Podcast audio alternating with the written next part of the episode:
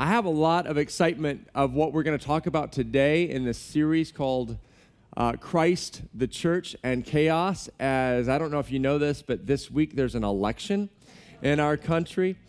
And I, I, have a uh, word that I believe is from the Lord to speak to us. And it, it really comes from this experience I had with my youngest child. My youngest child is John Mark. I love doing activities with my kids. I love finding the activities they love and jumping in there with them to meet them where they're at. So my daughter, actually, she turned 17 this week. Wow! And um, so what we do is we go get coffee. She's a coffee girl, so we go to coffee shop together. For my older two boys, they're uh, they they just are football players, so we spend a lot of time in the gym together. Spend a lot of time throwing the football together. My youngest son, he's kind of a gamer. And uh, I, I, am not good on video games, so I thought, how, how can I jump into his world? And I thought, you know what? I'm going to teach him chess. Going to teach him chess. And so we've been playing chess in the evenings. Anyone ever played chess? Just let me let me see. Wow, this is like a chess church. Uh, that is that is fascinating. And, and so most people, when they learn chess, they first learn checkers. And checkers, if you've played checkers, give me, give me a little hand. Okay, so man, almost everyone. Checkers board and chessboard, identical. Eight spaces wide, eight spaces long, 64 spaces on the board, two opponents sitting head to head you uh, move, you're moving two different colors, you're moving towards your opponent, you overtake your opponent, but that's where the similarities end. Here's a checkerboard if you want to look at one of the screens near you. Checkerboard, you see all the pieces are the same. And it's actually very simple how you move forward. You move diagonally one space at a time, and you overtake an opponent when you get next to them. And, and the way you win the game is just by accumulating, one step at a time, accumulating more and more of your opponent's pieces. Now, chess, dissimilar to that, in you look at a chessboard and you see the players are actually very different. Like they all have different moves. A pawn has a different move than a rook, than a knight, than a bishop, than a king, than a queen. And so you have to know all these different moves, and you're not just going forward. You can go backward, you're going diagonal. It's a game of strategy. So here's just an example if you've never played chess to just pull you into this. You see on the white team, a couple of pawns have moved forward. Well, that kind of looks like checkers, but look at this. The black uh, side, the queen has been able to slide diagonally five spaces. And so here's what I noticed playing chess with John Mark. John Mark is used to checkers, and so he's getting really excited. I'm noticing as he's just taking more and more of my pieces. And I see his confidence kind of growing, and he's thinking, like, I'm, I'm totally kicking my dad's tail right now. You know, he, and, and I'm seeing him get a little cocky, and like, I'm taking dad out as he just keeps getting more and more of my pawns. And about six plays later, I look at John Mark and I say, checkmate. I've got you, son. And he's, what? No, because he had all my pieces. I had very few of his. But I had been thinking, the son was thinking, I'm just taking piece after piece, but the father was thinking, I have a strategy seven steps down the way. Today, I want to tell you the title of my message is We See Checkers and God Sees Chess. When we're talking about this election period, what I believe God wants us to know is throughout human history, we as humans see checkers. Oh, I'm moving. Oh, look, I, I can move this space. Ooh, I just took over. I just, I just got, I just took that legislation out. I just took your candidate. Oh, look at me. And and God is playing chess. You know, there, there's a, a professional chess player is actually called a grand master. Selah. Think about that for a minute. I know a grand master. His name is Jesus. And he can see 15 to 20 steps down the road. And that is exactly what came to mind when I saw this scripture. It just kept coming up over and over and over again in Jeremiah 27. I want you to turn there with me. I know that my, the title of my sermon said helpful words from Paul in, in Second Thessalonians, but this is what was happening to me this week is that Jeremiah 27 was just coming in 3D at me this week. So we're going to take a little break after that one week in Second Thessalonians. We're going to take a break and uh, go to Jeremiah 27 because I want to show you a passage that made me have an aha moment. It says this Early in the reign, this is starting in verse 1, early in the reign of Zedekiah, son of Josiah, king of Judah, this word came to Jeremiah from the Lord. Now, Jeremiah is a prophet. This is in the Old Testament. Just to give you some context, Israel, the people of God, are being surrounded by an enemy force called Babylon.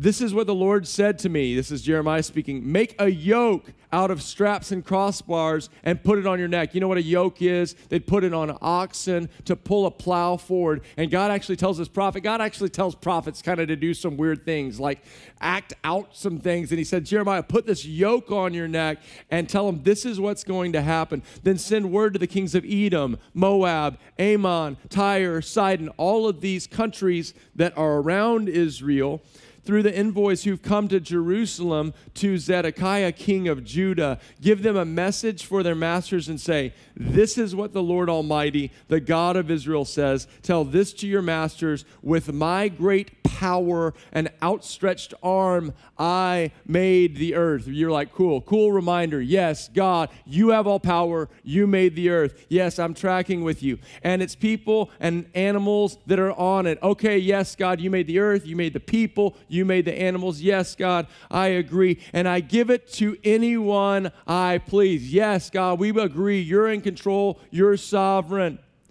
Now I will give all your countries into the hands of my servant Nebuchadnezzar, king of Babylon. I will make even the wild animals subject to him. All nations will serve him and his son and his grandson until the time of his land comes. Then many nations and great kings will subjugate him. I've read the Bible numerous, numerous times. I've studied the book of Jeremiah numerous times, but somehow I never saw this because I read this one phrase let me read it to you again. You might not have caught this. Now I will give your countries into the hands of my servant, Nebuchadnezzar, king of Babylon. And I went, What?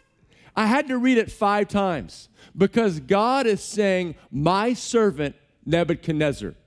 Now, if you don't know the Bible, you're thinking, What's the big deal? The big deal is Nebuchadnezzar is a bad dude.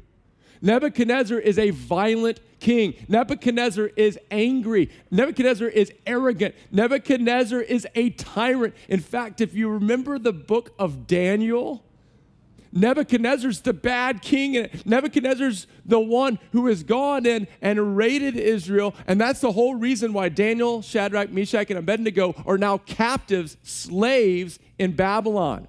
And Nebuchadnezzar is the king who makes this massive gold statue and says everyone has to bow down and worship this idol. And Nebuchadnezzar, furthermore, says, And if you don't, I'm going to send you into the fiery furnace and burn your flesh alive. This is not the kind of king you want. This is not someone you want elected as your president. This is, this is someone that you're like, this is absolutely crazy. And what does the scripture say? What, what does the Bible say? It says, God says, I am going to give you into the hands of my servant Nebuchadnezzar. I want to tell you today, people of God, that we need to understand the verse is true when God says, My thoughts are not your thoughts, my ways are not your ways, my ways are higher than your ways. We see checkers, God sees chess. And God can use whoever He wants. I think of uh, China. China is not known to have the most pro Christian leaders. No one would say, like, yeah, China, man, that's the kind of leadership I want. Do you know that in the last hundred years, the country that has had the greatest revival, the most people turning to God in history, in fact, by 2035, Studies are showing that, that China will have the most Christians of any nation on earth. Do you know that God can do something in the midst of things that confound our mind.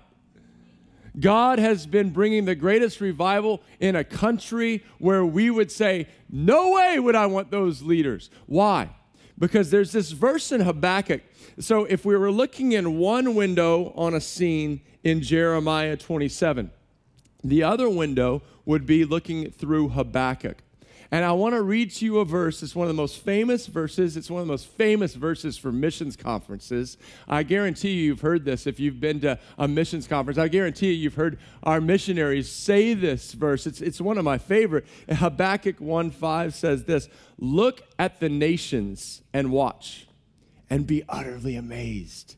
For I'm going to do something in your days that you would not believe, even if you were told. And you're like, yes right? Something good is going to happen. Oh, it's going to be good. God's going to do something great. Have you ever, I guarantee you that you don't know what the next verse is. I guarantee you it's never been read at a missions conference. Because the very next verse says this Habakkuk 1 6, I am raising up the Babylonians that ruthless and impetuous people who will sweep the whole earth to seize dwellings not their own. They are feared and dreaded people. They are a law to themselves and promote their own honor. Wow, that sounds like 2020. God saying, I'm going to do something amazing. And we're like, yes. And he says, I'm going to raise up the Babylonians that are a dreaded people. They're a law to themselves. And we're like, what? Like that we miss that in the missions conference. We miss that in our little encouragement that we send to our missionary friend. But God's ways are not our ways, His thoughts are not our thoughts. So why was he doing this? Why was he what was he acting in this way? It's because if you keep reading in Habakkuk, which tells the state of the Israelite people, he explains these different things in the way that they were living. See if it sounds familiar. He says, My people have been accumulating wealth, but they have not been rich towards the poor. They've been accumulating wealth, but not caring about how it affects other people. He says this that your culture has become violent. Oh my goodness, does that sound like us? I mean, we celebrate violence. You turn on the TV, you can't watch TV for a moment without seeing a, a, a murder. You see zombies, and, and, and, I mean, we're celebrating death. We become a culture of death. They, they were, it says they were indulgent in wine. I mean, we're an over medicated, legalizing drug kind of culture. It's not just outside of the church, it's inside of the church. Uh, uh, substances and all kinds of, of ways of degrading our bodies, which are the temple of God. It says, then they, they get people and they stare at their nakedness. Oh my goodness. I mean, is that us, a, a, a pornographic culture, not just outside the church, in the church, illicit sex, sexual immorality? And he says, You, my people, you're going this direction. Oh, no wonder he's doing something. Can, can I tell you one truth from the Bible?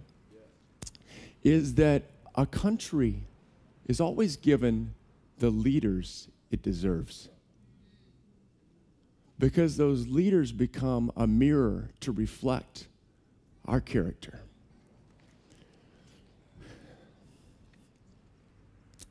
Now, here is what I'm not saying. What I'm not saying is leadership doesn't matter. What I'm not saying is that we shouldn't care about righteous leadership. No, pray for leadership. Seek God for righteous leadership. I'm, I'm also not saying that issues don't matter. I'm, what I'm not saying today is like, so, so who cares? Don't worry about things. No, no. We want to be people of the book, right? We want to be people who believe the Bible. And, and if we'll align ourselves with the Bible, then we prosper. When we go against it, we're destroyed. So let me just say there's some issues that really matter in our country right? Abortion, it breaks the heart of God. Psalm 139 is so clear. God was forming us together in our mother's wombs. He saw us, He called us out while we were still in the womb. Now, if you've had an abortion, there is grace for you. God washes you clean, but it matters. And so, there I am praying that there's some people that are that are called to that issue that contend for these precious children. My, my mother, she serves in a crisis pregnancy center and is extending grace and love and help. I mean, those are awesome. Racial equality is so important throughout the New Testament. Paul saying he's broken down the walls that separate people and and the, the treatment, the fair treatment of all people is absolutely important. Religious freedom. I mean, you, we couldn't be sitting here today like we'd still be at church, but we'd all be hiding out, and you know we couldn't blast our music. We I mean, I am so thankful, and and I pray that there are people raised up for that issue. The poor, the poor matter to God from Genesis to Revelation. It's on God's heart. And so the fair treatment of the poor is in, incredibly important to God. There are issues. Marriage, marriage is clearly lined out in the Bible who it is, who can be married. And we extend grace to all people, but it's so clear. And I pray that that's some of you, it's the issue that you are to give your life for immigration this is a church that has an extraordinary amount of immigrants. And so God's fair treatment and his love and, and, his fairness to these people. It, it, matters to God. These issues, I'm not saying they don't matter. Actually, here's my concern. My concern is Christians have taken one of two views on dealing with issues. Either they take an issue and they start yelling at people, right? We talked about this last week. We get angry. How you dare? We send messages. We post something on Facebook or Instagram. You evil people. And, and we, we're yelling at people, or we do what, what I talked to some of my neighbors, sweet neighbors who are, are Christians who, who, who I, I, was on a walk and they stopped me and they're just talking about what's going on and they were like, you know, I, I, have just chosen like no one at, at work knows what I believe because I just don't want to get in any arguments. And so they have no idea what I believe. And, and, and, and that's not the way. Do you know how we should be in this age? We need to be people who are clear on convictions. Right? You shall know the truth, and the truth will set you free. Like people can't be free unless they know the truth. And then we need to be gracious and loving with compassion for those who disagree with us. In fact, those who hate us, we are called to love our enemies. So we need to be clear and we need to be compassionate. And that is how people will see these people are of a different spirit. Oh, Christians actually have convictions, but they love me when I disagree with them. Imagine that. I, I love this scripture in Titus. Okay, I, I, want you to look this up because this is this is so important. Like this, this scripture needs to be our marching orders as believers in a time like an election. Remind the people to be subject to rulers and authorities, to be obedient. Uh, uh, uh, let me just stop there for a second. Um, some of you there's going to be a group of you, and I don't know which group it is going to be, that are going to be very disappointed with the outcome of the election. Right? So there's going to be a whole group in this church that's going to be very disappointed with the outcome of the election. I actually just don't know which group it is going to be. But can we make this commitment as a church that whoever gets elected that we're going to honor the Bible that says that we're going to honor our authorities? Whether they would have been your choice or not. Can we say we're going to be biblical people who honor and who who listen to this what Paul said in the time of a horrible Caesar who killed Christians that we're going to be we're going to remind the people to be subject to rulers and authorities to be obedient. So every way we can obey, we're going to obey. To be ready to do whatever's good. We're going to still do good. To slander no one, to be peaceable and considerate, and always to be gentle toward everyone. Oh my goodness, this would, ch- I mean, this would change it to be gentle to everyone, right? Let, and we're like, man, the politicians, they're just, they're, they're just slandering each other. Well, let's be the model that that's not the way we have to be in life, that we can be gentle to everyone. You know, um, your candidate might lose this week, right? So, a, a whole group of people in this church, your candidate might lose, but can I tell you, you're still on the winning team. You're still on the winning team according to Scripture. So, the writer of Habakkuk goes on to say this Behold, as for the proud one, his soul is not right within him, but the righteous will live by his faith. Uh, there, there's a lot of faith being exercised in the United States right now. There's a lot of faith. I'm just not so sure it is rightly apportioned faith or it's faith in the right place. There is a lot of faith that if I get my candidate, things are going to go great for me. And there is a lot of faith that if the wrong candidate gets put in place, that it's going to be horrible. You know, I, I, I, see people putting more faith in politics right now than they're putting faith in God.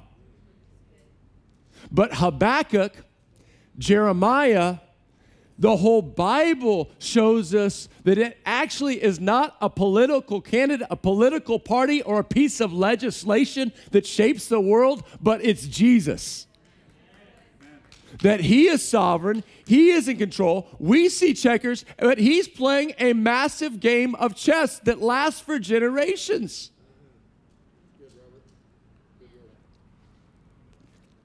Okay. Uh, Iran. Do you know that the fastest growing church on earth, the place where people are coming to Jesus, the fastest right now, it's not America. It's not even South America, it's Iran. The axis of evil. Iran. And, and, and so when American pastors have asked the Iranian church leaders, hey, how can we pray for you? Because yeah, I mean things are things are intense and things are crazy. Do you know what they've said? Yes, please pray for us. But don't pray that the political regime will change because the church is growing faster and Christians are stronger right now than any time in Iran's history. Because we see checkers, but God is playing chess. And God is in control, and He puts people in power, and He knows what a nation needs at an appointed time. And so you're thinking, but gosh, but there's some people that are really bad. Like, do you know that there actually are people that want to get in office that hate Christians? Do you know that? Do you know that there are people that want to destroy the church? Do you know that there are people that want to suppress the church, that want to take away re- re- religious liberties? There are people that don't operate by kingdom morals. I mean, there are people. And so then you're like, wait, wait, wait, God, I just don't understand because then you'd let someone like Nebuchadnezzar come in and, and, and you'd let like a, a tyrant, people like Babylon take over. Did you see that? That last part, though, of Jeremiah 27? Look at this verses 6 and 7 of Jeremiah 27. Now I will give all your countries into the hands of my servant Nebuchadnezzar, king of Babylon. I will make even the wild animals subject to him.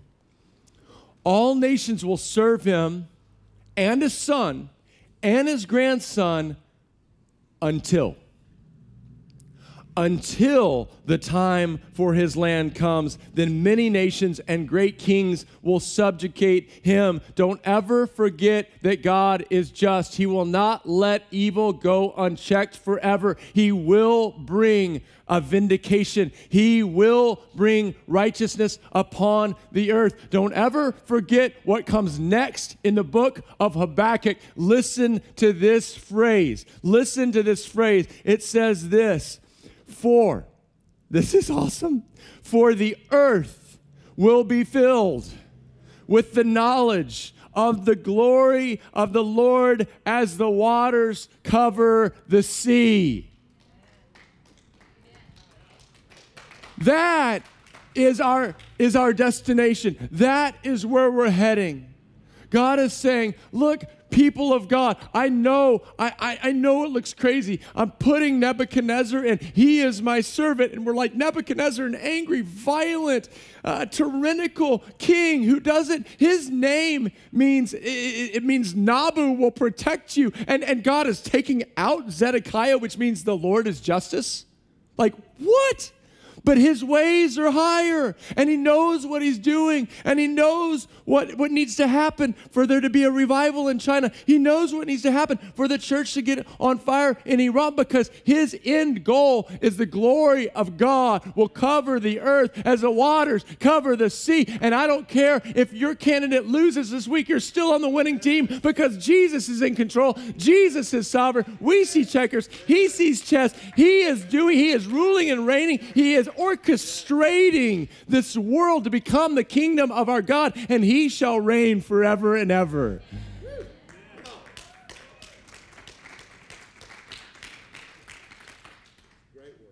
I'm done. Amen.